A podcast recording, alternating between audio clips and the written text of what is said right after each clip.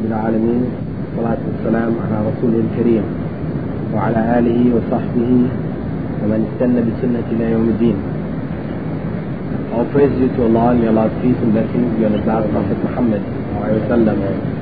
and on all those who follow the path of righteousness until the last day.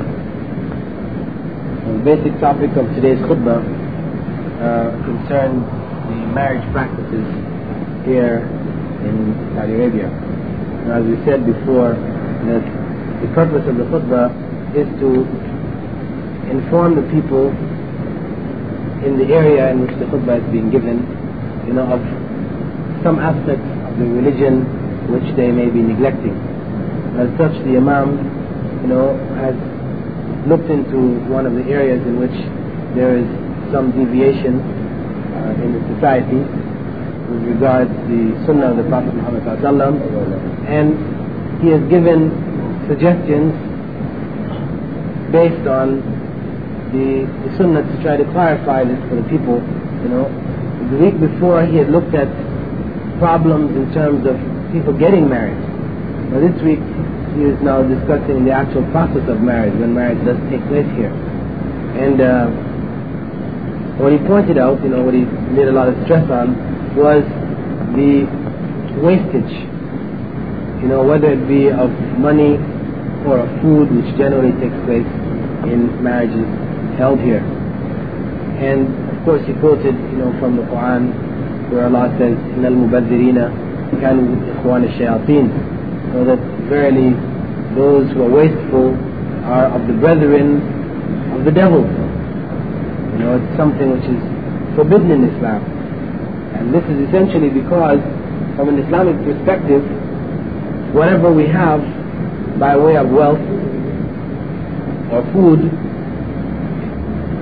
it is not a result of our own efforts it is blessing from Allah.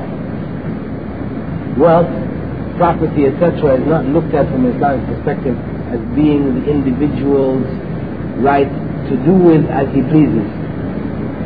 It is something which Allah has given as a test for the individual to see how he handles it.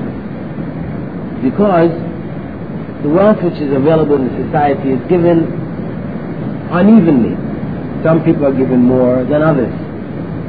And this difference is what produces a situation of test.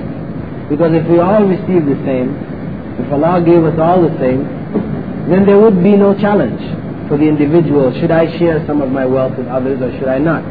Or should I try to take some of the wealth of others or should I not? Right?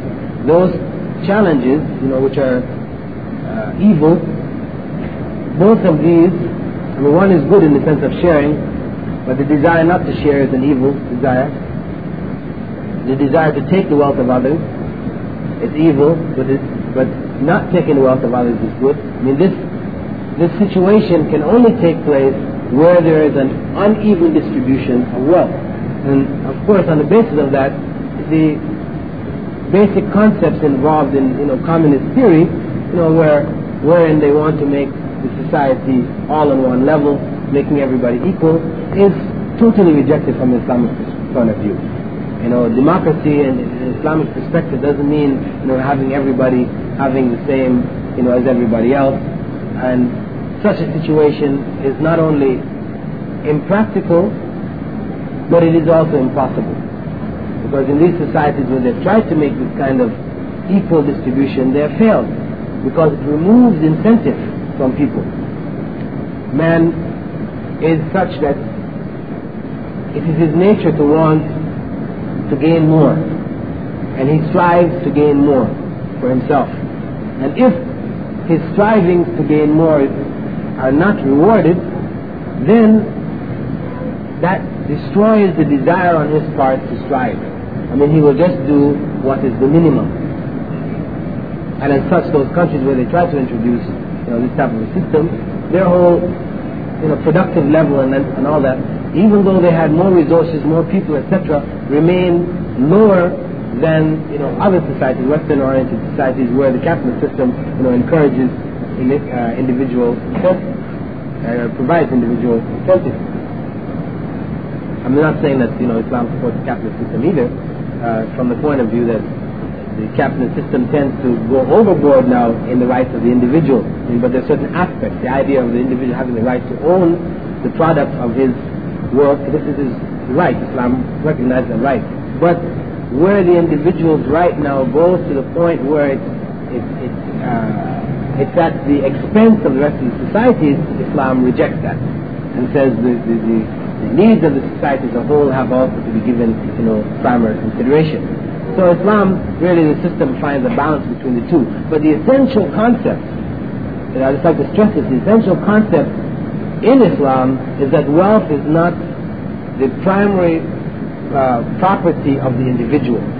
It is a test, it is given by Allah to the individual as a trust for which he will be asked about on the day of judgment. How did he use that trust? Everything that we as an individual have, whether it's strength, physical strength, you know, or um, health, all these different things are blessings which Allah has given us in trust. This is why we talked about the idea of, for example, smoking being haram because it destroys the body. And, you know, we are not allowed to destroy ourselves physically. We have a duty to protect ourselves. We will be asked about our bodies on the day of judgment. If we are destroying ourselves, we're killing, that's why Prophet ﷺ has said, whoever kills himself will find himself in the hellfire killing himself over and over again. However, he killed himself in this life. It was with a cigarette, slowly killing himself. He finds himself in the hellfire, killing himself with a cigarette over and over again perpetually. So, from an Islamic perspective, the body, the wealth the individual has, the strength he has, you know, whatever he has around him is a trust which is given to him by Allah, which he will have to answer for.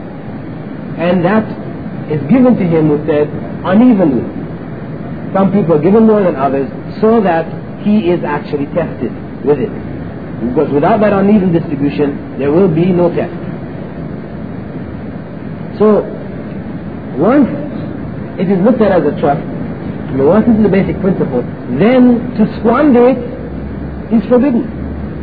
You will be asked about it on the day of judgment, whether you squander your wealth, however you squander your wealth. If you squander it, for example, I mean, from the point of view again of smoking, because a person, when he smokes a, a you know, um, a cigarette, he smokes a pack of cigarettes a day, you add that up in a year, what the cost is, and you roll that up whether it's 2,000 or 3,000 riyals, if you saw somebody rolling up 3,000 riyals and was setting it on fire, you would think this person an idiot and, and grab that money away from him. So this person has no right handling this money. But in effect, this is what the person who smokes is doing. He's taking two or three thousand riyals and burning it up, inhaling it into his lungs. Because it's of no benefit to him. It is just squandering. This is squandering of the wealth. So this is why even from a point of view of squandering cigarettes, smoking cigarettes is haram. Similarly, in all the other aspects in the human life, you know, squandering is haram. This is why, even in our eating habits, for example, I mean, we should try as much as possible that the things we put into our bodies are things which are beneficial for us. I mean, although, you know, Western society, you know, has built up a system wherein artificial products are given precedence over natural products. Right? And and, and it's promoted with such vigor that the average child, you know, if you're giving him the choice between a lollipop and an apple, he'll take a lollipop. I mean, even though the, the apple is much better for him, I mean, it's natural, it's good tasting and everything, but he will choose that lollipop over the apple. Because from the time that he's very young, that whole system of getting him used to the, the sweetie, these artificial flavors and so on, so are introduced from a very early stage, so he becomes addicted to these various artificial products, you know, which are in the society, which in fact, you know, destroys teeth and, you know, all the other things that come with it. And we as adults, we have to look into our own habits, to look to see what we're, what we're eating. I mean, are the things we're eating really beneficial to us or is it just junk? I mean, really, if you have a choice between apple juice and Coca-Cola, I mean, although normally you say that it's your own individual thing. You know, if you want to drink Coca-Cola, you want to drink. You, you analyze what is in Coca-Cola. To what what is the degree of benefit involved in it? Okay? And then you judge for yourself. Is it really, I mean, I mean, to the, to the degree that it is consumed. It's not to say, you know, a person may not take any Coca-Cola, but, you know, I'm just saying, I'm just giving this as a suggestion in terms of really looking, because when we're talking about principles, it's not enough for us to just talk about them on a theoretical plane, you know, in general wastages and so We have to also put it down into practice in our daily life. We have to look within our own daily life to see how can these principles be applied. And as such, you know, it does become essential for us to look and analyze in terms of our daily habits where there is wastage. Where the wastage goes to the point where it is criminal. We have to try to coil this away and find that middle path wherein we're truly appreciating the blessings which Allah has given us, you know, uh, in, in the creation. And we're utilizing these things to benefit ourselves. So, as we said, the principle of wastage in Islam is forbidden. And the marriage customs here, when one looks at the marriage customs in terms of um, the, the whole process of the marriage, wherein uh, expensive they have these special uh, uh, wedding palaces, you know, where the rent, huge amounts of money spent in renting, and then huge amounts of money is prepared in food, you know, and when the thing is over, right, for the most part, most of that food is just dumped right in the garbage. And a huge amount of it are just dumped right in the garbage. I mean, this is haram, without a doubt. Because whenever, you see, the whole of the earth is really one interrelated system. You may not realize it, but when you throw good food in the garbage, and there is somebody starving to death in Somalia or Bangladesh or, you know, someplace around the world, you are indirectly responsible for that person's starvation. Because that shortage and that wastage, they're interrelated. I mean, you may not see the direct connection because you're not taking the food off his plate, you know, eating what you feel of it and throwing it in the garbage, so it doesn't seem to you to be, you know, a direct relationship, right? But in fact, what is wasted in, like, for example, in America, uh, to keep the price of of chickens, you know, at a at a level where the uh, uh, the farmers and those involved in the, the, the, distributors and so on are making the kind of profits that they want to realize, which they feel has to increase every year at a particular percentage, and if it's not increasing, they're losing, right? For them to keep that system going, it means that every year, you know, millions of chickens, baby chickens, are killed. They'll just kill them so that the quantity of chickens on the market will not be so great that it will force the prices down. And this is why you found in times, for example, even in the times of the Depression, when people, you know, were out on the streets, food was scarce in America in the 20s. At the same time, they were dumping potatoes in the Atlantic Ocean to keep the cost of potatoes high. the natural resources of the countries, of the third world countries that are taken into America, reproduced, you know, rede- you know redesigned and, and, and sold back to these people, you know, these, these, uh, these, uh, this, this is a cycle. This is a cycle which is taking place, you know, constantly. Raw resources are taken, manufactured products are produced, and they're sold back to the people. So when these raw resources are destroyed. Quantities of it are destroyed, destroyed in order to keep the price of the manufactured products high, then it is really the wealth of these people that is being destroyed. So, the idea of wastage of food in this fashion, it is criminal. Islamically, it's criminal. So, the, the Imam was pointing out that in the weddings which take place here, that wastage of the, of the food, throwing away the food is haram. If food is made for a gathering, and there's not enough food, I mean there's too much food at the end, then that food should either be taken to poorer sections of the city, the town, and given to the poorer people, or those people that are there should take some of the food home with them and eat it. see, but of course, I mean, this society, and often the society tends to look at that, you know, look down at that. For, for the guest, for the, for the, uh, the host, when you're leaving to you, can you take some of this food with you? Just looking at who's going to take this food? Because to take the food implies that you need the food, and you know, because people are looking at it in this negative fashion.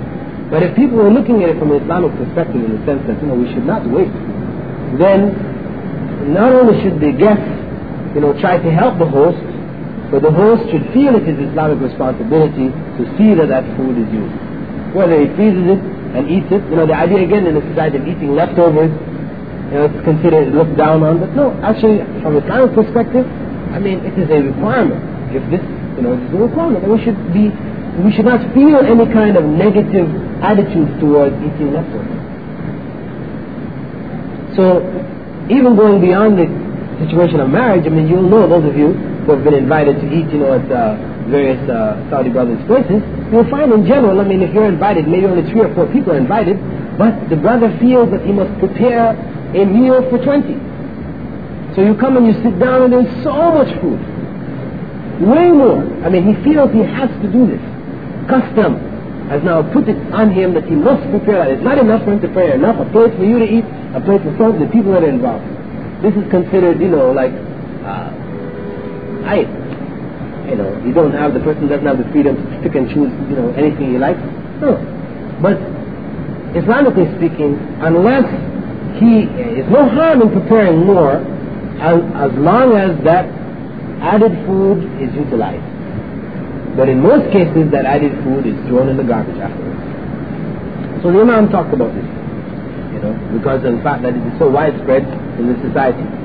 You know, a major source of wastage. he also talked about, you know, certain other things which take place, commonly take place in the wedding, which involve uh, one uh, photography, where they will bring in, you know, photographers who will take pictures, you know, of the people involved in the wedding. And of course, these pictures are developed, and as he, already pointed out, he said, you know, like the people who develop the pictures then look through the pictures and look to see, you know, those who are pretty, they'll praise those that are pretty, and those that are ugly, they'll curse them. You know, and he, and he said, and he said, you know, I mean, who of you, you know, would like for some person who is not related to you to be looking at a picture of your wife who you're, you're, you've just married or, you know, your mother or your sister and saying, oh, look at this ugly so-and-so, look at this, oh, is a pretty one, you know. Look at, you know, in this fashion towards your family, right? I mean, that's the way you should look at the, you know, you should look at this thing of people taking photographs and developing them like this, right? So he was saying that, that um, so the individual should have some, you know, consciousness as, as what are the results of this practice that he's doing. You know, and of course he pointed out you know, the various hadith where you know, the Prophet ﷺ had said, for example, إن أشد الناس يوم القيامة المصورون عذابا يوم القيامة المصورون those who are who receive the greatest you know punishment on the day of judgment you know are the the uh, people who make pictures right and he mentioned a number of other you know hadith in, in this uh, uh, respect but of course you know he did point out that in the case of photography there is some uh, difference of opinion although a number of scholars may hold that photography photography is included in the general uh, category of picture making. Uh, some scholars also hold that it is not. That picture, picture making, you know, involved uh, the creation of uh, statues and paintings. People who like paint portraits and so on so would be included in this. Because the fact that the process by which the picture is captured is a natural process which doesn't involve the, the hand of the individual directly in the sense of him, him trying to reproduce what Allah has created from his own activity. That the process in photography is similar to the process involved in, you know, a mirror image, a mirror catching an image, etc., etc. So there are some differences of opinion in this area. But the point still remains, you know, that the, the taking of pictures wherein one exposes uh, family members in usually in a state of undress which is not allowed for a person who is not related to the family to look at, I mean, this is a normal practice. Because people in the wedding parties, you know, and the women, etc., they're not going to be, you know, covering themselves as they should cover themselves in the presence of, um, what do you call, people who are, who can marry them, right? They call Arabic, they call them who are not, you know, they call them ajnabi, but, or who are not from the mahram, those people who could marry them. So, one should be very careful in this, in this area. The other thing that he pointed out was another practice, which was that of including uh, musicians. You know, common practice here also, they will bring musicians, male or female musicians. Commonly it's female musicians are brought, and they play uh, music, and the women get up and dance and stuff like that. Now, it is true that from an Islamic perspective, the Prophet ﷺ, you know, in the case of weddings, you know, had uh, given the okay for young girls to beat the duff, which is a kind of a drum, and sing, that this is allowable. But that this allowance, you know, what is being done today goes far beyond that. It goes into another area where they're including all the other wind and stringed instruments, which the Prophet ﷺ, you know, had had uh, informed us was haram in hadith in Sahih Bukhari, in which you know he had said that one of the signs of the Day of Judgment was that people would make halal wind and stringed instruments. So uh, this type of music, the, the, music produced by the wind and stringed instruments, this is commonly what is used in these uh, parties. And um, yeah, wind and stringed instruments. So this um, this is a commonly used uh, instrument in these parties, wedding parties, etc. And also the thing is that uh, you have now a group of people who become professionals who travel around the country, you know, producing this music for these parties. Whereas in Islamic context, you know, professional musicians really don't have a place. I mean, spontaneously, everybody has certain musical abilities. Spontaneously, if we get together and we clap hands and we sing a song or something like this, there's no harm in that. But when it starts to become something which is a profession, what you tend to find is that the, the profession of music is a source of corruption in society. This is why when you look in the West, for example, you see, oh, also here, especially in the West where you know, it has reached sort of the peaks, you find that the people who are in the music field, these are people many times who live and have wealth that is unimaginable to most of us. Right? I mean, they have billions. Money we will never see in our lifetime. Yet these people, when you look into their personal lifestyles, you find it's filled with corruption. They're taking drugs, they're involved in all kinds of practices, and many times they commit suicide, they kill themselves. I mean, you wonder, why is that? Why is that so? Because this particular uh, field, once it becomes a profession, it promotes corruption. Same thing the, with the art field in the field of art. When you look into the lives of the famous painters, you know, Van Gogh and, and Picasso and the people, you look into their lives, they were, they were corrupt. I mean, to degrees unimaginable. Because these professions are cursed by Allah. They're cursed by Allah. And as such, the people who are involved in them are cursed and it becomes evident in their lifestyle their actions. Anyway, as the Imam was pointing out, you know, the practice of introducing these musicians in the various uh, parties, uh, wedding parties, etc., this is forbidden. Uh, the young girls beating the drum, you know, among the women, etc., for and, and singing, this is allowed as long as it stays within the bounds which have been set by Islam. The other aspects of the wedding parties which he pointed out which were haram was the extending of the wedding uh, circumstance or wedding occasion all the way into the night until Fajr. People leave, usually commonly when the women get together, they usually leave, they, people come and pick them up at Fajr. The that Fajr comes, they pick them up, they go home and sleep. So it's traditional. You know, wedding, when there's wedding night, there's no Fajr. So then, of course, such a practice becomes haram. Because if any kind of occasion causes you, occasion of celebration, whatever, causes you to discard one of your Islamic obligations, then that particular occasion becomes haram.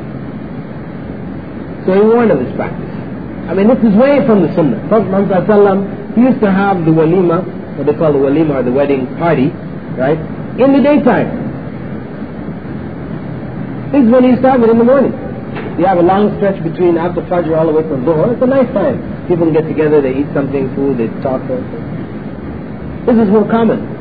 When you read the hadith of his marriage and so on, so it goes in the daytime. But if you have it in the evening after Isha, I mean, it's not to say it's haram, but you know, it's not the preferable time. See, traditionally in the, in the time, after Isha, people went to bed.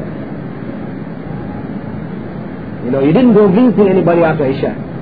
Of course, in that society, because of the fact that, you know, you didn't have electricity which could recreate the day and the night, then it made sense that, you know, when everything got dark, it's time to go to bed. You know, you function with light and you go to sleep when it's dark. Now we have these artificial means of maintaining, you know, the daytime long into the night.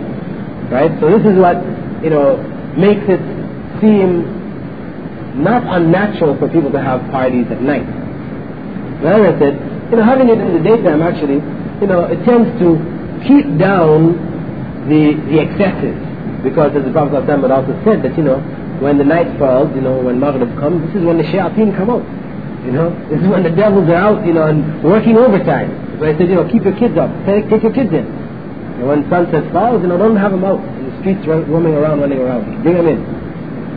Right? And this is also, you know, in the Quran where Allah says, you know, you know, من ش... uh, قل أعوذ برب الفلق من شر ما خلق من شر غاسق إذا وقب you know we ask Allah's uh, protection from the night when it falls.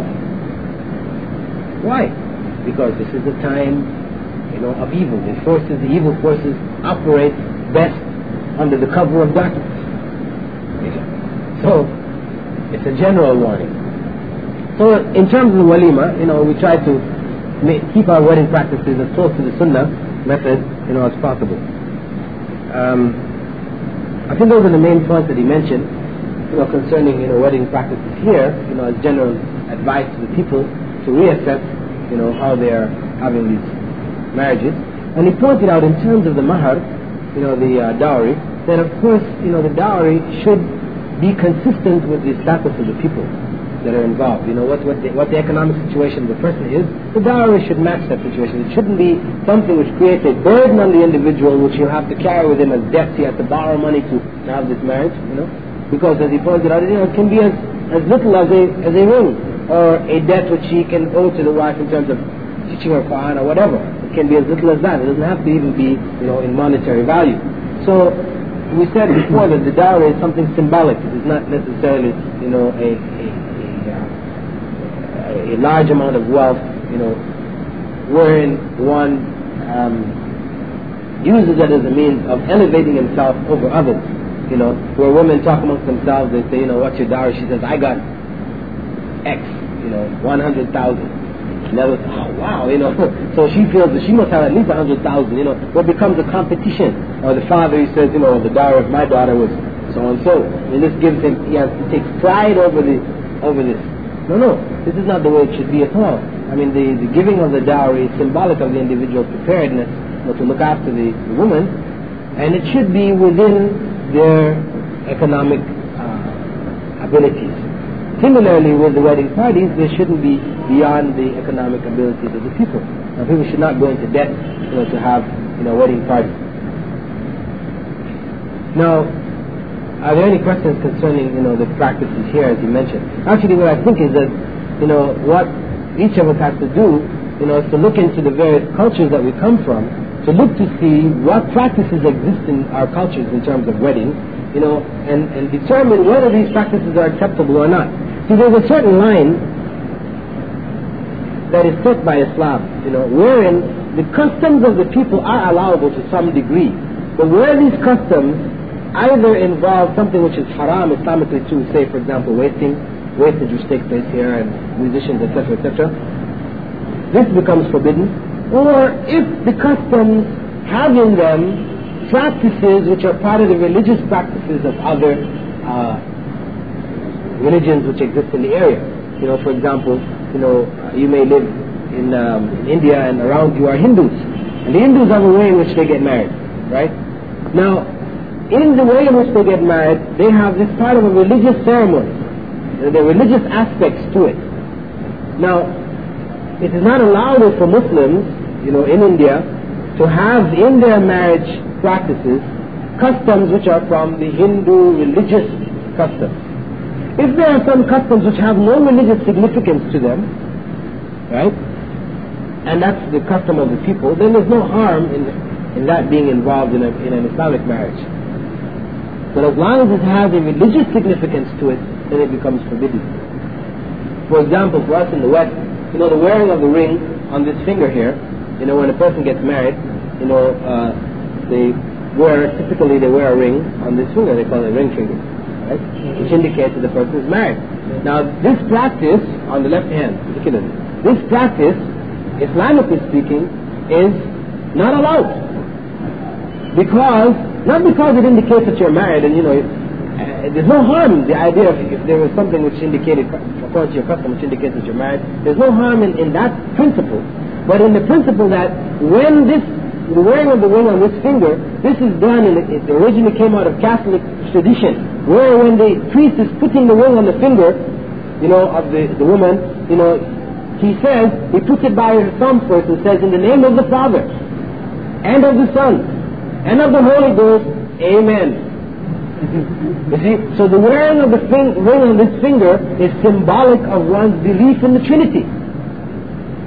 So as such, it is Islamically not permissible for us to wear the ring on this finger. Here's what I'm saying, we have to look into the practices. At the end of a marriage, people are leaving, they throw rice. You know, commonly in the West. Now, if you go back into the practice, I can't remember the exact origin of it, but it has something to do with belief in evil spirits and the, the, the evil spirits. This is a means of appeasing the evil spirits. So it has something to do from some pagan practices. Greek mythology. The god always people. Things going well for. The idea that people would throw the god and think that they were throwing things at the and get away without the without having the wrath of the god come down upon them. Okay, thank you. Right. Uh, okay, so what the brother is saying that the, the origin of this practice was in, in Greek mythology. You know, whenever um, things went too well with people, right, the, the, the gods would mess up their lives a bit, right? I mean, they wouldn't like they don't like to see them having things go good all the time. So by people throwing the rice, the, the gods were fooled into thinking that the people were throwing the rice at the people, right? And as such would let the the uh, couple go away and get away happily on their honeymoon, etc. Okay, so, so we see that this practice, because of its, its pagan origin, Islamically would not be acceptable for, for Muslims to adopt it in any marriage ceremony. Uh, so you decided to say something? Uh, that marriage, you know, our imam of the mosque required us to have a ring. And during the wedding ceremony, we had to insert also in the ring finger. Well, you know, unfortunately, the imam that you had there was ignorant of, of uh, you know, the Islamic requirements. And as such, he had, uh, you know, made you follow. You know, Uh, although I don't have the gold, my wife has the gold ring, I have the silver ring. But after the marriage, I'm not, I don't choose it. Both of us don't choose it. But during the ceremony, it was uh, part of the ceremony. yes, that's unfortunate. You know, but this is what has happened, where in uh, under the influence of these practices in the society around, Muslims, you know, having gone far away from the Quran and Sunnah, have now, you know, absorbed and, and taken on these practices because of the fact that it is popular in the society. Any other?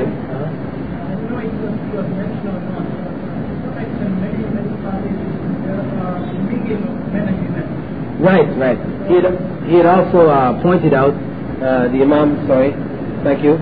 He had also pointed out that, you know, in many of the wedding parties which take place, you know, it becomes a, like a free-for-all, you know, men and women are mingling. Of course, in the West, it goes to the point where they start dancing with other people's wives and sisters and, you know, all this type of thing. Here, it may not reach that stage, but, you know, there are mingling of people.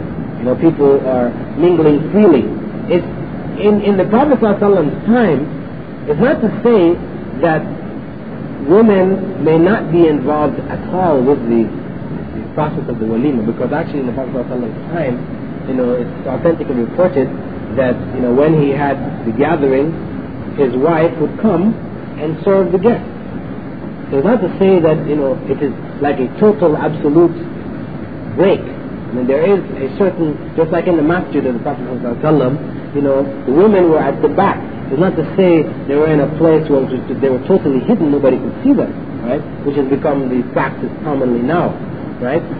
So I'm just saying that it's not necessary to go to that extreme, but at the same time, you don't go to the other extreme where it becomes a free-for-all, right? So if there are, you know, in the with women, you know, present at the ceremony or something like this, that they would be, you know, off to one side, not mixing freely with the men and the women, sitting at, you know, together, and people who are unrelated, which can lead to, it's one of the steps towards, you know, fasad or corruption in society. This is why, in general, you see, Islam doesn't promote mingling of the sexes in general.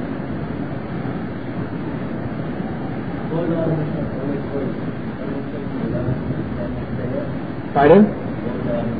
Gold ornaments are permitted. Well, not, it's not a question about the time of prayer. I mean, the Prophet ﷺ, you know, had forbidden gold, the wearing of gold and silk for men, period. Completely. You know, wearing of gold ornaments is forbidden. It's not a time for prayer and you can wear it after you, you know, you take it off for prayer and then you put it back on afterwards. The people who do that is that mistaken concept that they hold, you know, in terms of, you know, Allah sees you when you're standing up to pray, but after you leave the masjid, it's okay, you can do your own thing. You know, that type of approach to religion is, uh, unfortunate, but, you know, it's become common amongst a lot of people. This is why you find, for example, people when they come in to pray, they roll up their pant leg. You know?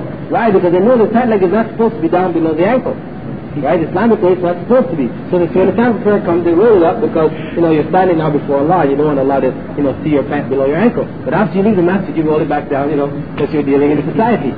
Right? Uh, people who don't normally wear anything on their head, when they come to the masjid, you know, they'll put something on their head. You know? Cover their head because they're under the impression that when you pray, you must have something on your head. Matter of fact, when I was in, you know, in, in, in India, a few months, uh, a month or so ago, you know, they have in the masjid, you know, like a, a, container full of caps, right? You know, and people will come in, they grab a cap and put it on. I mean, I just went in and prayed, you know, I normally prayed, you know, without a cap. And I would find, you know, the first time it happened, I was in the middle of prayer, all of a sudden I felt something, I almost broke my prayer. Somebody was putting a cap on my head.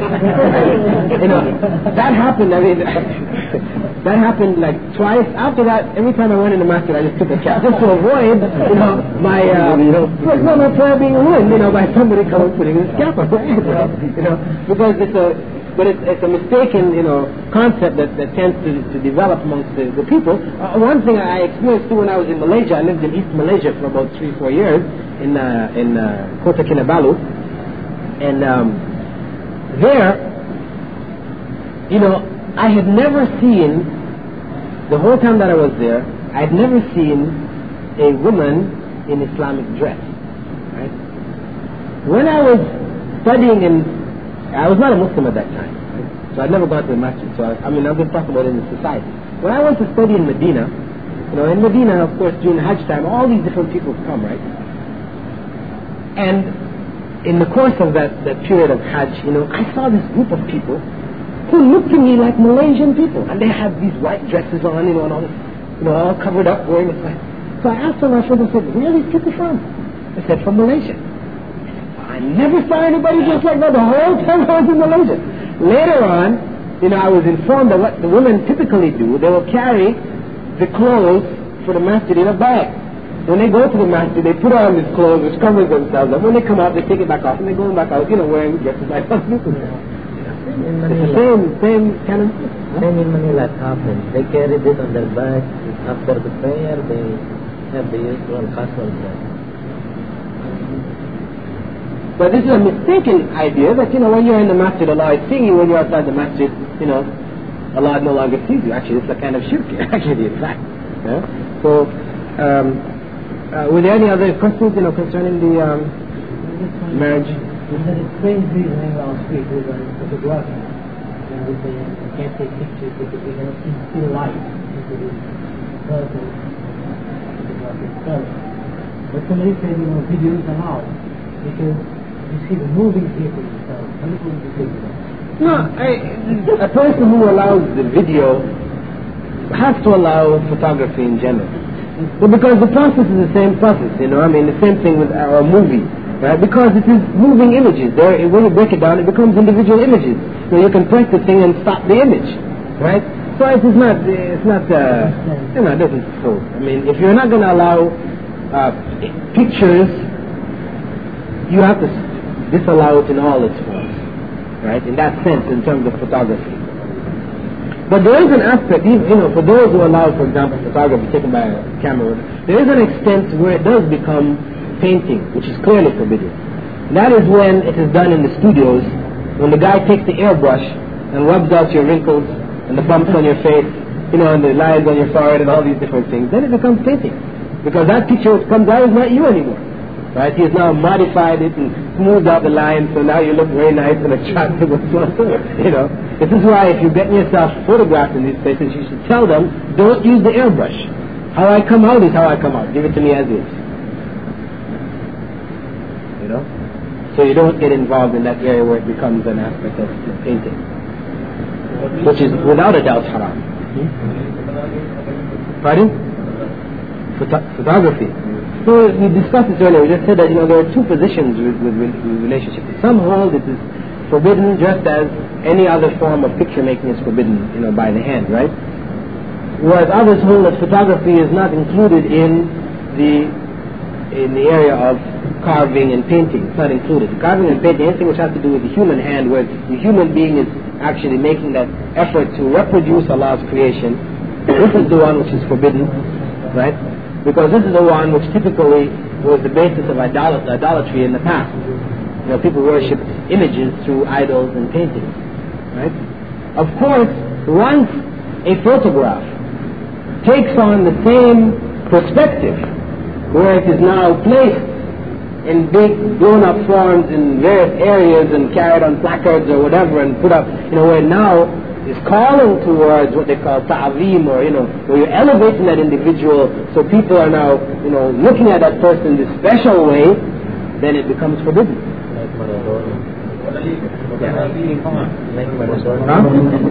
Yes. Once it goes into that area, oh, in the area, for the mentioned Maradona or Maradona or, or um, Madonna, the other one, the singer, you know, however, it comes where it becomes a question of setting it up for people to idolize then it becomes, it steps into the area of the forbidden, without a doubt. That was uh, uh, the king here. Yeah, painting is unanimous. Although there are a few who say it is, if it is relief, it is only that which has a shadow. But from the evidence from the Sunnah, it, things without shadow are also included. So that's a very weak position. But paintings, is, is, uh, paintings and carvings, statues, moldings, you know, of human form or animal form, you know, that is more or less you could say unanimously, you know, be forbidden. Yeah, three dimensional, yeah. Yeah. And those which are not three. Yeah, but this, actually that position is very weak because there is enough evidence from the Sunnah where the Prophet ﷺ had things which are clearly not three dimensional torn up. And paintings which were inside of the, the Kaaba were effaced. Yes, they were effaced. And uh, his, his, his, his, uh, his wife Umm Salama had asked, because she, when she had gone to, to Habasha, to Ethiopia, she had mentioned that they'd seen inside of the, the churches there paintings on the walls. And the Prophet said, Allah curses those who do this.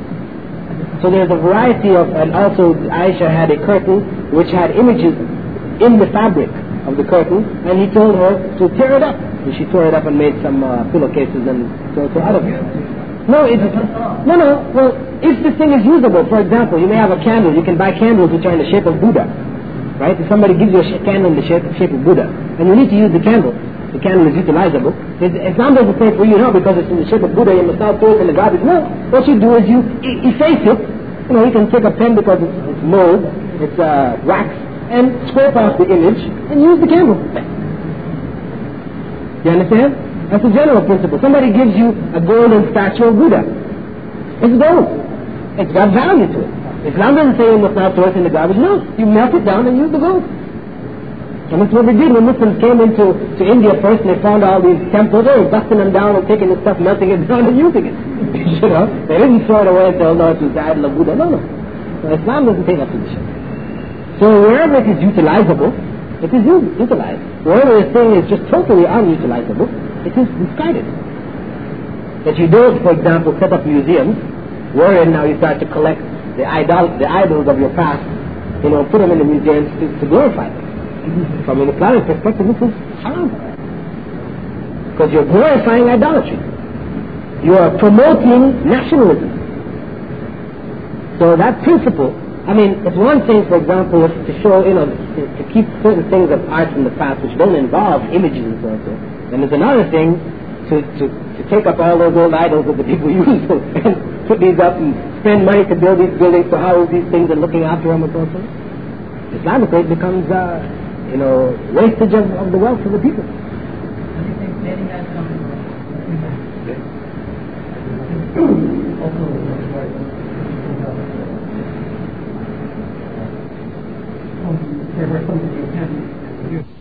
Sections of the body may be drawn and so on and so, you know, for, for teaching purposes, etc. This would be excluded from the general, you know, prohibition. Right. So you may use them, they teach the children anatomy, you know, they use, they have this figure uh, which can be taken apart and shown the various organs and so on and so on. I mean, something of that nature, inshallah, would be, you know, excluded from the, the overall prohibition. And of course, also we know that for children, you know, dolls, you know, were permitted by the Prophet For children below age of puberty, it is permissible, permissible for them to have dolls which may have some and. Just a second. But.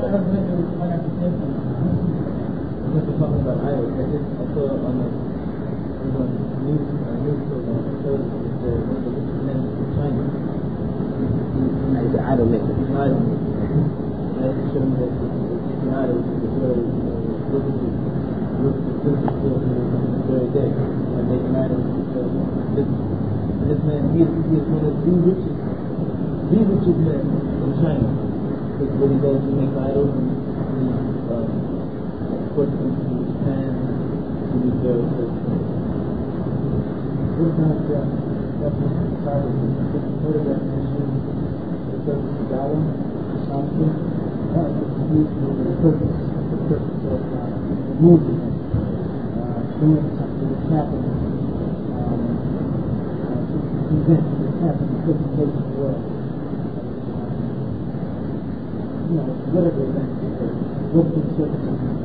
Well, I will say, you know, there are two positions concerning the photography. I mean, the position which allows photography when it doesn't go beyond the just recording as is for purposes of, like you said, for example, news or something like this, you know, or passport or identification purposes or so, this is allowable. You know, for those, I mean, then that is okay.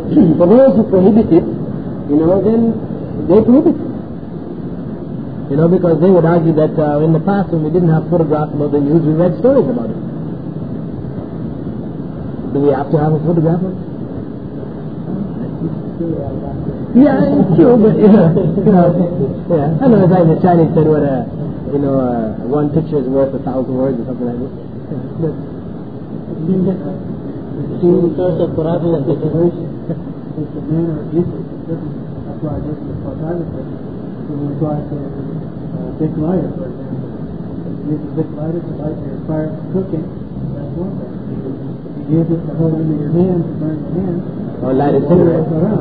or light a cigarette. so it's a matter of how the thing is used. Although, you know, it's just that that may work in some areas, but there are other areas which are clearly haram, right? Which is the area of, like, what we said, like carving idols. I mean, there's no circumstance which, you know, you can justify the use of the, the idol on it. Human beings. Human animals. Other than that, it's okay. I mean, models of, of, plants, flowers, this type of thing is allowed.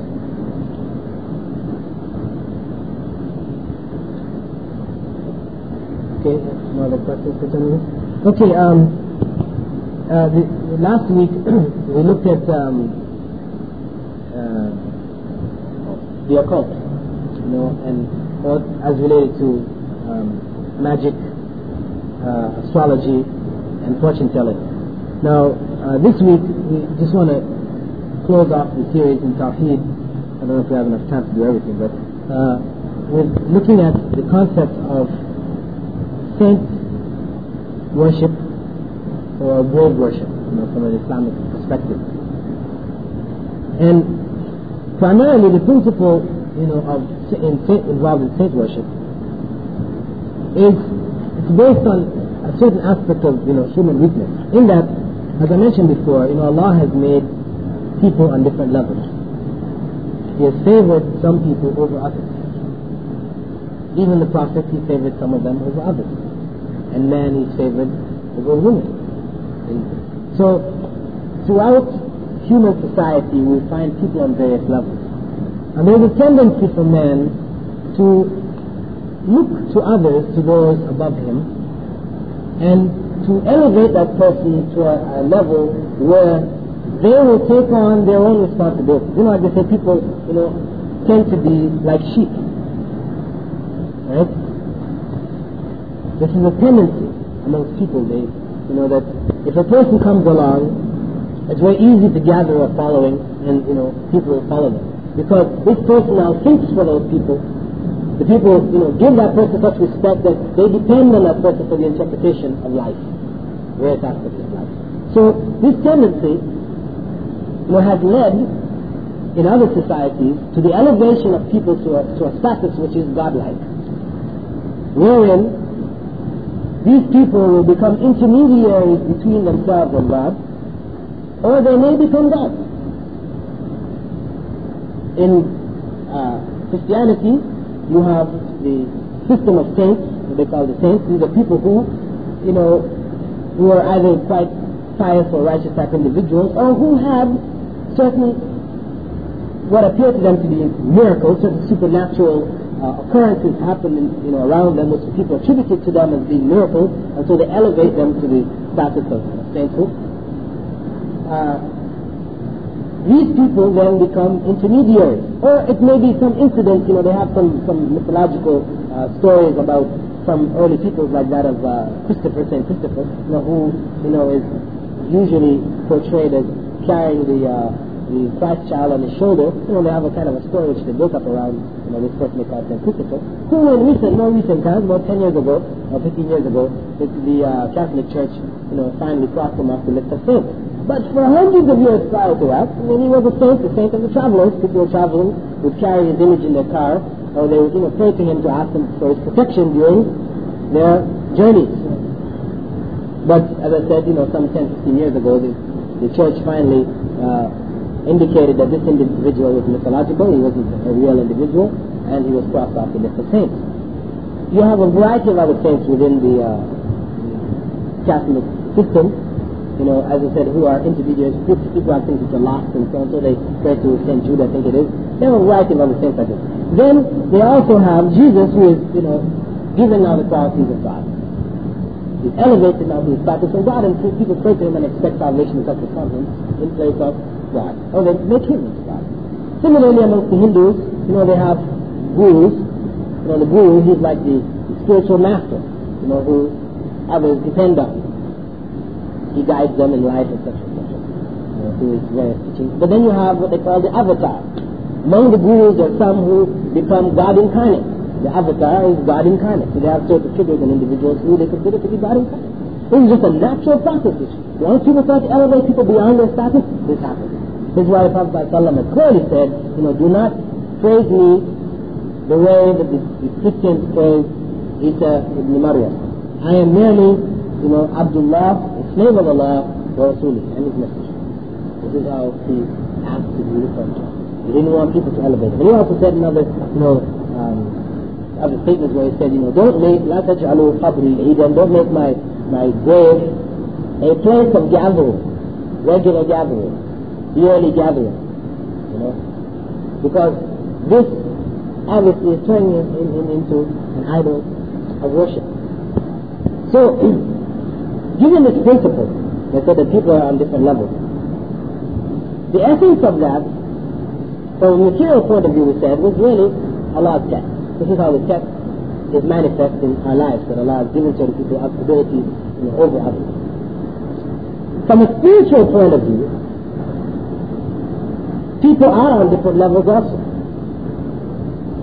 And Allah has said clearly in the Quran, إِنَّ أَكْرَمَكُمْ عِنْدَ اللَّهِ أَتْقَاكُمْ That the most noble amongst you the ones who are really at the highest level to Allah are those who are the most highest, most God fearing, who remember Allah the most, are conscious of Allah. But the reality is that this level is only known to Allah.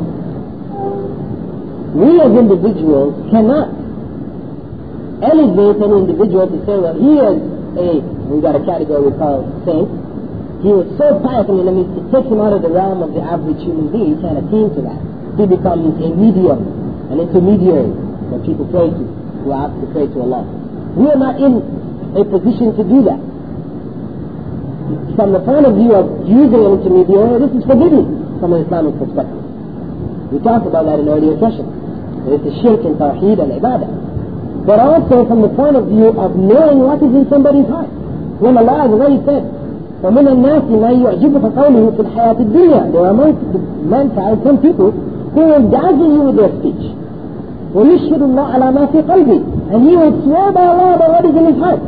وهو ألد الخصام. And he is one of the most deadly enemies. What is he telling? I'm telling you that you, you judge from the outside. This person will be appearing, he's got a big beard down to his knees, and you know, he's praying 24 hours a day, and you see this man, this man is, you know, Allah has elevated this man. But inside his heart, what is going on, you have no idea. You have no idea. All of that, what he's doing there, could be nullified by him doing it to gain your praise. Riyah praying to be seen by others. And Allah says, فَوَيْلٌ لِلْمُصَلِّينَ First are those who pray. الَّذِينَ هُمْ عَنْ صَلَاتِهِمْ سَاهُونَ Those who are negligent in the salah, but also those who, وَالَّذِينَ يُرَاءُونَ الَّذِينَ يُرَاءُونَ Those who pray to be seen by others. So that person on the outside, although you're saying, you know, man, look at this person, you elevate him and you give him your gifts and you come to him and ask for his guidance and all these different things, and he is just, you know, swimming in all this stuff, this power that he has over you and your mind. You think he's so holy, really this stuff is because of his intent. You don't know. So you, you are not able to elevate anybody. The Prophet Muhammad he elevated some of his companions. He said, so and so, those who gave the bay'ah, Ridwan, when they were going into Mecca, these, none of these people are going to hell. They go to Prophet Why? Because he looked into their hearts and, and was able to judge their iman to say, well, look, okay, all going to fire. No. Because Allah informed him through Jibreel. Also, you know, he had mentioned certain, you know, uh, but this is, I said, also this is also confirmation what Allah already said in the Quran, you know, concerning that Allah is pleased with those who have given the oath of allegiance under the tree. Allah has already confirmed that He is pleased with them. If Allah is pleased with them, if Allah is pleased with you, that's your guarantee for paradise. You know? So the Prophet ﷺ had referred and said about certain, certain individuals that they were going to paradise. There's one occasion uh, where the companions were sitting there, and one of the companions asked Prophet ﷺ, he said, ask Allah to uh, make me of the people of paradise. So Prophet ﷺ prayed, ask Allah to make him of the people of paradise that you know he would be able to go paradise. Then another person said, "Oh, oh lucky, we also." He said, "You know, so and so is beat you to it." You know, so he stopped at that point, right? But he gave a declaration for that individual, the first one who asked, that he would be among the people paradise. So I'm saying the Prophet Muhammad he had he was in a position to do that because he was receiving revelation from Allah. And he talked about, he said that, you know, Bilal, you woke up in the morning and, and he, he spoke to Bilal, he asked him, he said, you know, I, I heard your footsteps ahead of me in paradise, in the dream. And the dreams of the prophets were three things. So whatever they dreamt is the form of revelation to them. So he asked him, what do you do? He didn't know what he did that, you know, would take him directly to paradise and that.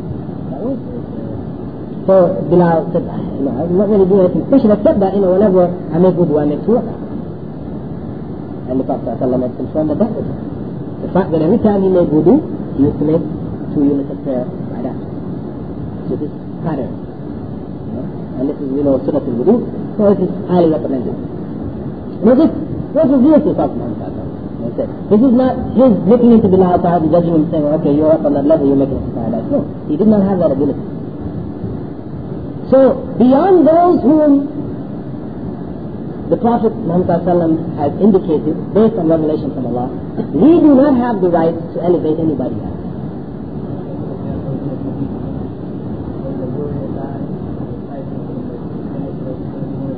Yeah, yeah. Okay, yes. Also, there was, you know, at the time after one of the battles, you know, the the people were mentioning different people who got killed in the battle to the Prophet and saying, you know, so and so is a martyr. In other words, he's the other king of paradise. And so and so is a martyr. And the Prophet did not uh, disagree with them. That meant that whatever they were saying was accepted as true. Yes, this person died as a martyr. They came along to so and. Said, martyr. They no. I saw him in the hellfire because of a cloak that he stole from the spoil. And he was fighting not for Allah's pleasure, but for the booty. And evidence of it was that he stole, when he got a chance, nobody was looking, he stole one of the cloaks, cloaks and took it for himself. So this is, I mean, so this is only known because of the fact that this was informed to, to Prophet Muhammad through Jibreel. So, this is the Islamic position that we hold. That we do not elevate any individuals in that fashion. We may pray for them, ask Allah to accept their uh, worship, the sacrifices, but we are not in a position to elevate them in these kind of levels. So what has happened is that based on a principle, a mistaken principle, Muslims have incorporated the idea of this elevation based on a misinterpretation of one of the verses from the Quran, in which Allah said that He created Adam and He blew in Adam from His spirit. People, this is how it's translated, people have read that and concluded from it that Allah blew a piece of His Spirit into Adam. And that each and every one of us, as human being carries within his body a portion of the Spirit of God.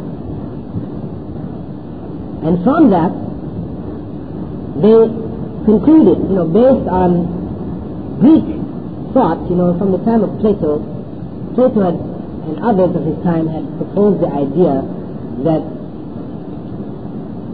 human beings were or had in them a divine soul, and that the soul would strive, and striving, the, the, the individual should try to elevate himself to a series of, of uh, practices, would elevate himself to a position where that soul would reunite with the world soul. This idea was absorbed based on this verse. So it was concluded that the striving of the individual, what human striving should be, is to reunite that divine portion which is within each and every one of us with the divine. This is also part of Hindu philosophy. The state of nirvana, you know, where the Hindu believes that the individual is reborn and reborn. Each time he dies, he's reborn again. Uh, if he was a good person this life, he's reborn in a, in a, in a better station. And each time he's reborn, he keeps getting better and better and better until eventually he reaches a stage where he becomes of the, the Brahman caste, where when he dies now, he reunites with Brahman, the world soul. And if you're bad, you get, you know, reborn in lower and lower forms, you know, and worse and worse situations. I mean, this is why uh, this, the, the idea, what they call the principle of karma, you know, where everybody has to work out their own uh, good and evil. And, and it, actually what it does is promotes you not to be involved in other people's lives. You know, whatever ill is happening to you is a result of what you did in a former life. Right? So it's your responsibility. But in any case, the idea is that this person eventually can reach the state through the good deeds he does to reunite to the world soul. So this concept is available in, various other religions. So I said, this entered into the Islamic body, supported by this verse. And a system of spiritual exercises were developed wherein the individual could, you know, free himself from the material bounds and eventually become reunited with the world soul, uh, with, with God, with Allah. And based on that, you have certain individuals like Al-Hallaj who claimed at one point in time, he said, you know, Ana al-Haq, that I am God. And the Muslims of the time, you know, of course they were upset, you know, what are you saying? The scholars took him and, you know, sat him down and said, listen, you got to take this stuff back. You can't say this. And he, when he was, you know, tried, he stood up in the midst of his trial and opened up his cloak and said, there's nothing inside this cloak but Allah. He would refuse to repent, and so he was executed.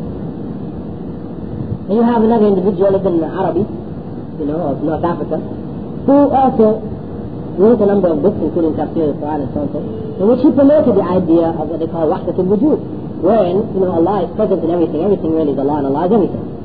So ultimately, he had in his poetry, he was promoting that you shouldn't worship it. It's really, you know, idolatrous to worship anything outside of yourself. And he justified uh, Adam, um, uh, Iblis' refusal to bow to, to Adam, he said that really, Iblis at that time when he refused to bow, he was confirming Tawheed. He was refusing to, to bow down to other than God, who was himself. And when Pharaoh said, I am your Lord, most high, Pharaoh was speaking the truth. Moses was ignorant. This is part of his, his interpretation. I mean, totally turning around the religious concept, you know, and in fact calling to idolatry. So, you find in these circles, the mystic circles, which became known as Sufism, Sufis, this is a, an essential concept. This is a thread which links all of the various, you know, branches of Sufism together. You know, if you, of course, Sufism like Christianity, it has a variety of different forms. So if you want to describe what Christianity is, it's very difficult unless you just stick with the basic principles of the idea of Jesus being God. I mean, that much is what links them all. You know, God the Father and God the Son. God the Holy Ghost, you have some that don't agree. But the idea of God being man, that is this one. Dying on the cross, that's there. So man's sin committed by beginning, beginning with Adam, which everybody inherited, that much is like the thread which holds Christianity together. Similarly, the thread which holds what is known as Sufism together is this basic concept of the divine soul within the individual reuniting with the soul of God.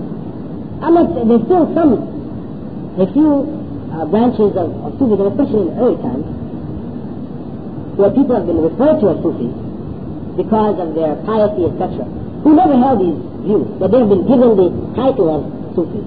So what I'm, I'm talking about, those who really held this belief represented the majority. This became the majority. And when you look today in terms of Sufism, which is available, you know, in various parts of the world, when you go in there and you go into the essence of the teachings, this is what you're going to find in the bottom. This is what you're going to find there. The purpose of the various exercises and everything. This is the essential striving. But, in fact, this interpretation of the verse is not correct. Allah has already pointed out in the Quran to the Prophet Muhammad that when they ask you about the spirit, you tell them the spirit is from Allah's command. Allah commands be making his. Spirit is created. It is incorrect to refer to Allah's spirit. Allah, there is certain refer to his spirit in the sense of his, himself having a spirit. Allah will use this possessive phrase in relationship to his creation to indicate certain aspects of the creation which are ennobled, which are on a higher level than other aspects. Like Allah refers to his camel, Naqatullah. So we say what? That Allah's got a camel that he rides for? Of course not. There's, there's a camel which was sent to a people as a test to them, a miraculous test to them. Allah refers to his camel, separating it from the other camels because this one had a special role.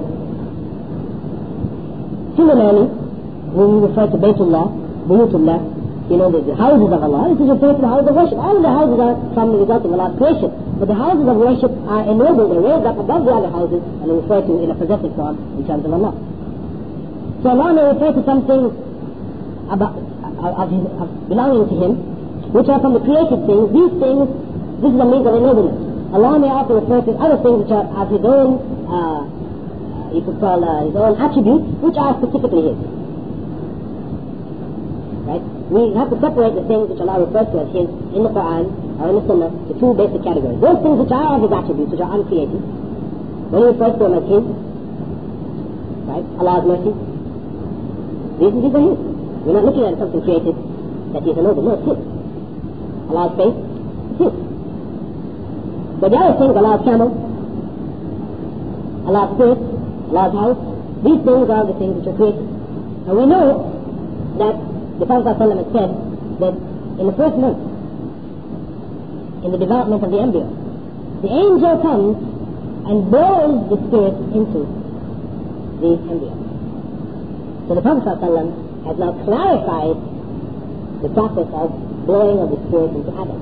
As Allah said elsewhere in the Quran, in reference to the incident in the beginning of the Battle of Badr, when the enemy was lined up on the other side and Muslims were on one side, the Prophet ﷺ, before the beginning of the battle, took up some sand and threw it. And those people of the enemy, who later became Muslims, reported that, you know, they found dust in their eyes. They didn't know where it came from. Allah had caused that dust that the Prophet ﷺ threw to reach the eyes of the enemy. And so in the Quran he said, وَمَا رَمَيْتَ إِذْ رَمَيْتَ وَلَكِنَّ اللَّهَ رَمَى You didn't throw it to the Prophet ﷺ when you threw, but Allah threw. So Allah refers to the throwing of the Prophet as his. Similarly, the blowing of the angel of the spirit into the human, Allah refers to as his blowing. So this is how that process of blowing is understood, that Allah has caused the spirit to enter. Not that Allah literally blew a part of his spirit. And also we see many other verses in the Quran where Allah refers to uh, uh, Jibreel as his spirit. It's referred to as his spirit. You a number of the Quran where Jibreel came to Maryam, for example, you know, uh, he is referred to as his spirit. So this idea of the spirit, again, and Allah refers to it as spirit, so this is, in fact, enablement of the human spirit and of Jibreel, etc. That we do not consider in Islam that Allah is a spirit or has a spirit. Okay? So the foundation for that, you know, argument of each one of us keeping within us a divine, you know, portion of Allah, this has really no foundation from an Islamic perspective. And as such, to elevate people, you know, based on the fact that their divine closer to Allah, has become one with Allah so now this person is on another level, so we should go to this person, this is forbidden So there are no saints in Islam. Saints in the sense that people use these people as intermediaries. They're on spiritual levels far beyond that that the average human being can attain. So there are pious people, righteous people, no doubt. But that is attainable by individual striving. And that person who loves Allah and fulfills the requirements of Tawheed, Allah refers to such a person as his wali. This is a term in Arabic which is typically translated as meaning saint, wali. You know, Allah speaks in the Quran of awliyaullah. But this term, you know, Allah explains in the Quran, you know, verily, you know, the, these friends, these close friends of Allah, because wali actually means like close friends, are those who no fear overcomes them, right? Nor do they, you know, grieve about the things that they have lost in this life. You know, their, their trust in Allah, the trust of those things which go beyond them, they don't, you know, they're not grieved by it. And they are those who remember Allah. So he explains in the Quran that this is, this is a general category which can be achieved by any of the righteous. Any of the righteous, anybody who is righteous in the sense of depending on Allah, believing in Allah firmly, and believing in His oneness practically in his life, fulfilling Tawheed, then he becomes a wali of Allah. Okay? Okay, inshallah, it's um, close to two, so we'll have to stop now. And the next session, we'll complete this when we look at the area of grave worship, the idea of worshipping at graves and worshipping people in graves. And, you know, we'll look at that, inshallah, in the next session before going on to uh, tafsir uh, tomorrow. So, are there any questions concerning the concept of temple? Yeah,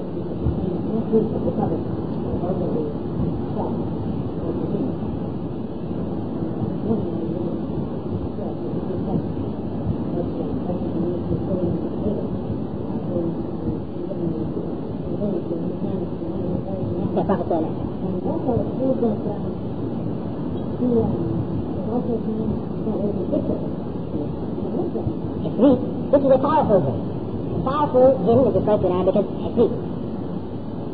This was given control of Egypt. This is the miracle that was given only to Prophet Sulaiman. He was given control over the jinn. Powerful jinn. If you read the phrase, it says that an Ifrit from among the jinn. When the Christian elect uh, their Pope and say that uh, he is infallible, is this uh, equivalent also to worshipping the Pope? Because some people in, the, in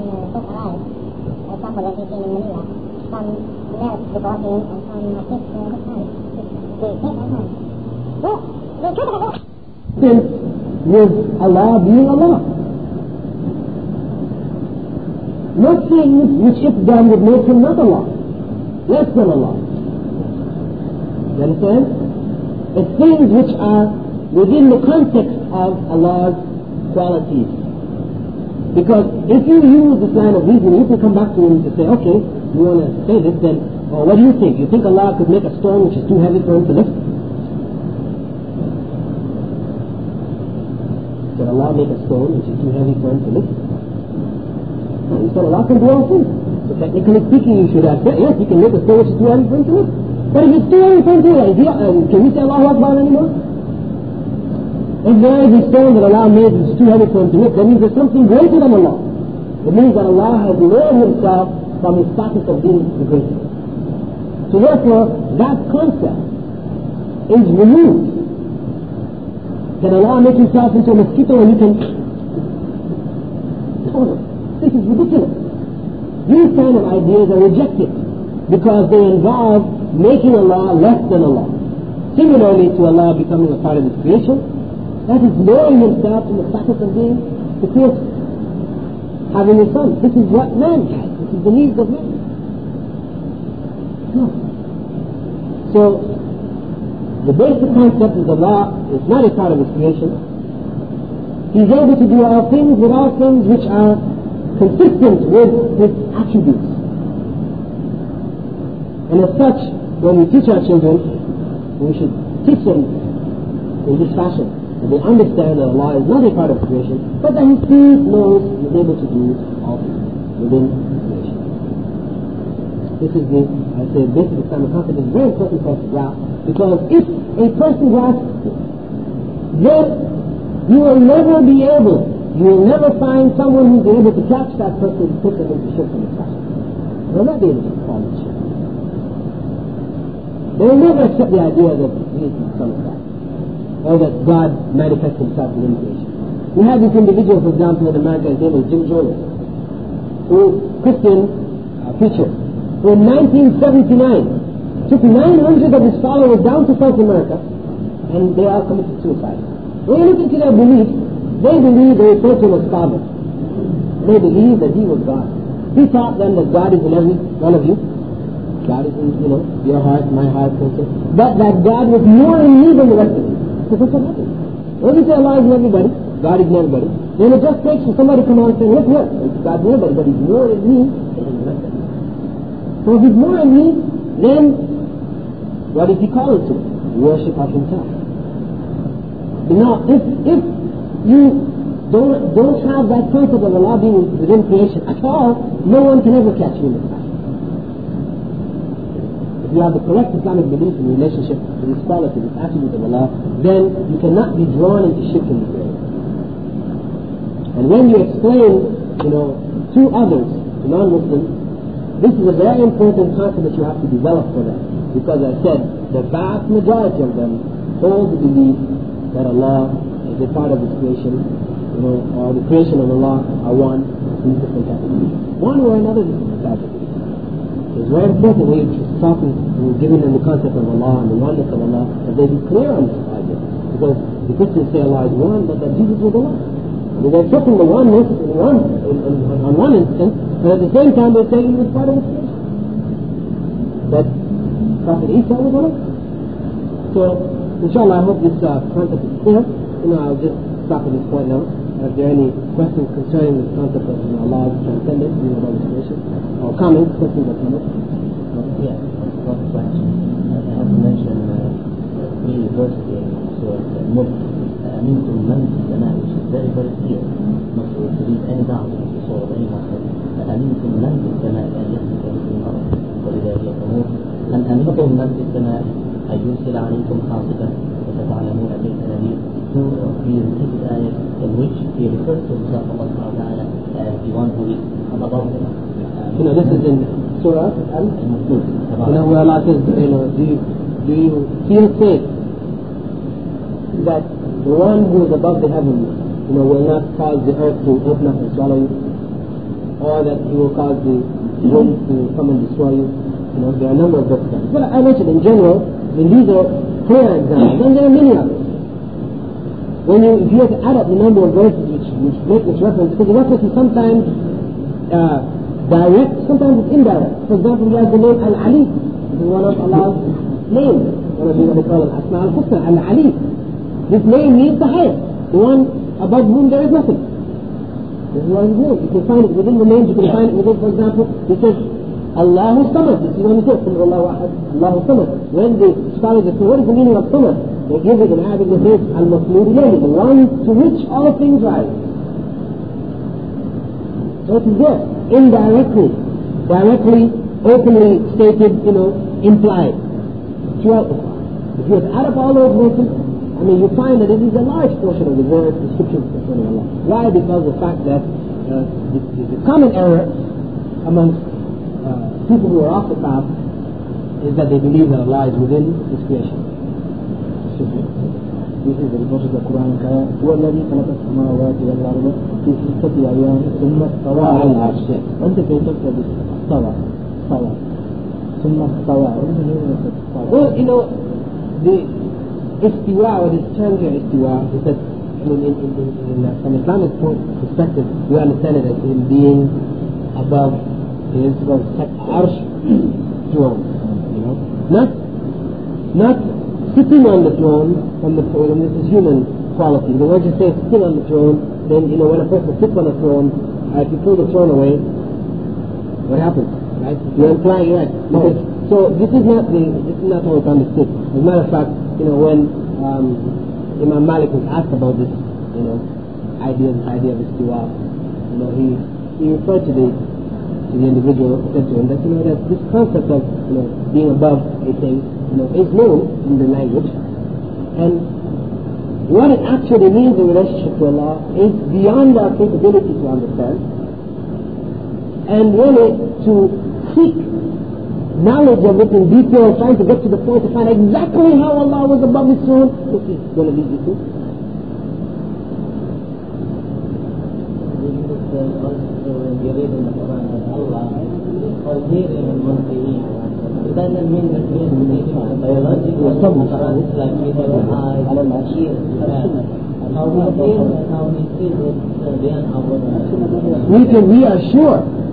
that it is not with the biological apparatus. We also mention in the Quran that he has the hand and he has the, the face.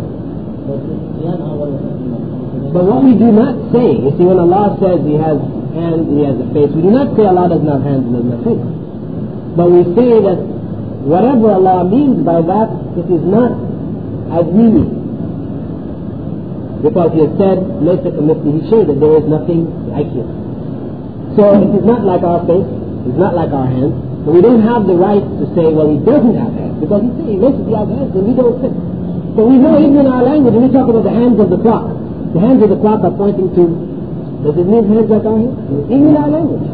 Hands don't necessarily mean, like we, in the same way we can accept that, you know, the face of the, the building. Right? Meaning the front part, right? We don't think of it as having eyes and nose and a mouth and something, right?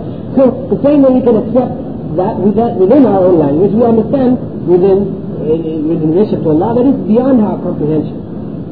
Allah has used certain terms, you know, for us to, to help us understand to some degree aspects of Allah, but they are limited by, of course, our ability to conceive of that which is without limit. You know, our minds are finite and limited in its understanding, and it's not possible for us to understand, to grasp the infinite, that which is without limit, which is Allah.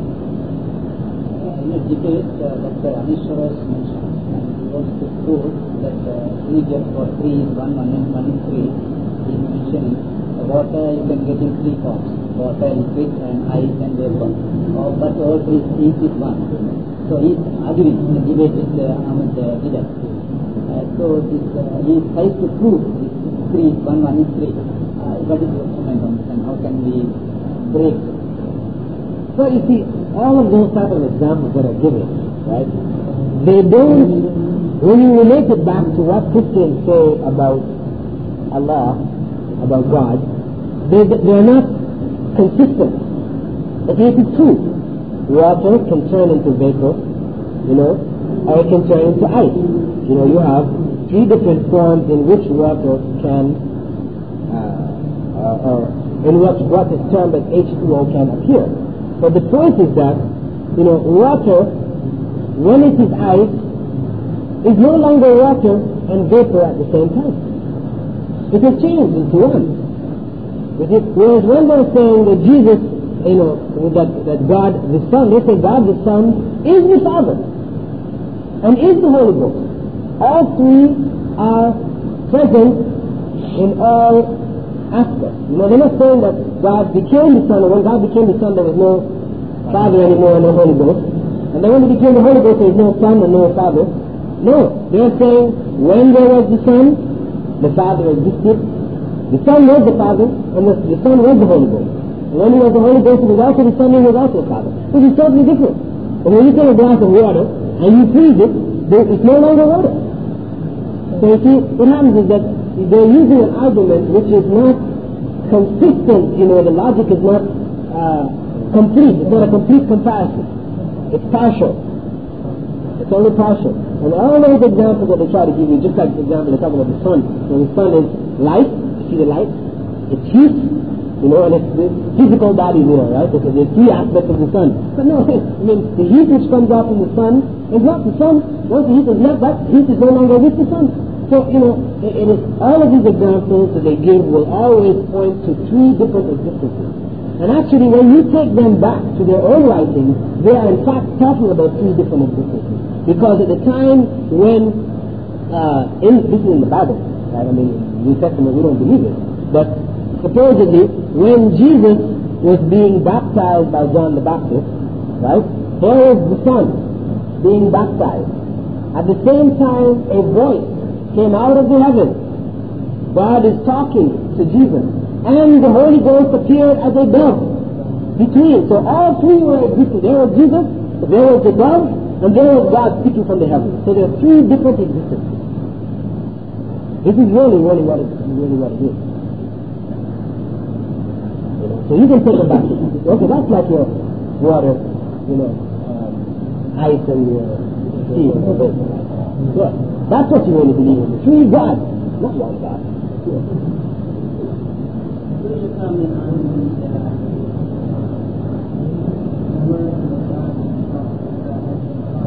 Is Allah. I can't talk.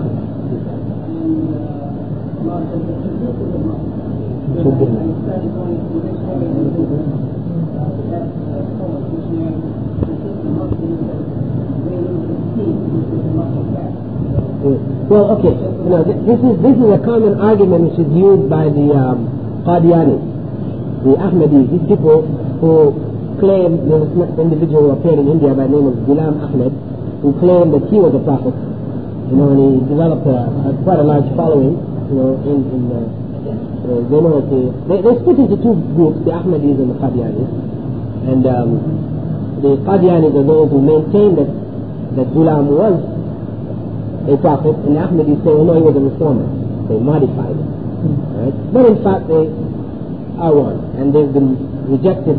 They're not allowed to make Hajj, you know, Umrah. They're, you know, Muslims are not allowed to marry them. They're not allowed to be buried amongst Muslims and stuff like that. The point is that their argument was, they went back to Surah um, ألم نشرح لك صدرك ووضعنا عنك وزرك ورفعنا لك ذكرك and we raised for you your your your your, your mention, actually literally your mention. I mean the the mention of you was raised. So the rafa here, because if I you know raise your esteem or raise your your um, knowledge of you amongst the people, you're not talking about something physical. Right? And they're saying, well, here was rafa'a, and they go back to the other, the same verb, and they go back to this surah where Allah says they didn't kill him, but but you know just made it appear that way to them, and but Allah raised him up. Allah ilayhi. So they say this is what this is what Allah is referring to. Why? Because in their mythology, they claim that you know Jesus escaped from the cross and he went to Kashmir, teaching all the way to Kashmir, and they have a grave there which is claimed as the grave of Jesus. Right? So this to support that claim, this is the interpretation they've been given. But in fact, actually, the verb you know, as you find a number of other words in Arabic, a verb may use a a preposition so that the action of the verb may carry over to an object. You know, it, it, it works through a preposition. Or it may take a direct object. And that's what happens in these two cases. In one, you know, وَرَفَعْنَا لَكَ ذِكْرَكَ There's a preposition here. Whereas in the other case, it's taking a direct object attached directly to the verb. In one case, when it's using a preposition, it implies symbolic raising, uh, as in raising of one's esteem. In the other case, where it takes the direct object attaching itself to, possibly to attach itself to the verb, it, it refers to the physical raising. See, as in, in Arabic, you know, when the, when the term is used in that way, when it's used with the direct object, nobody understands what it means the symbolic way. But when it's used with the preposition, it's understood in the symbolic fashion.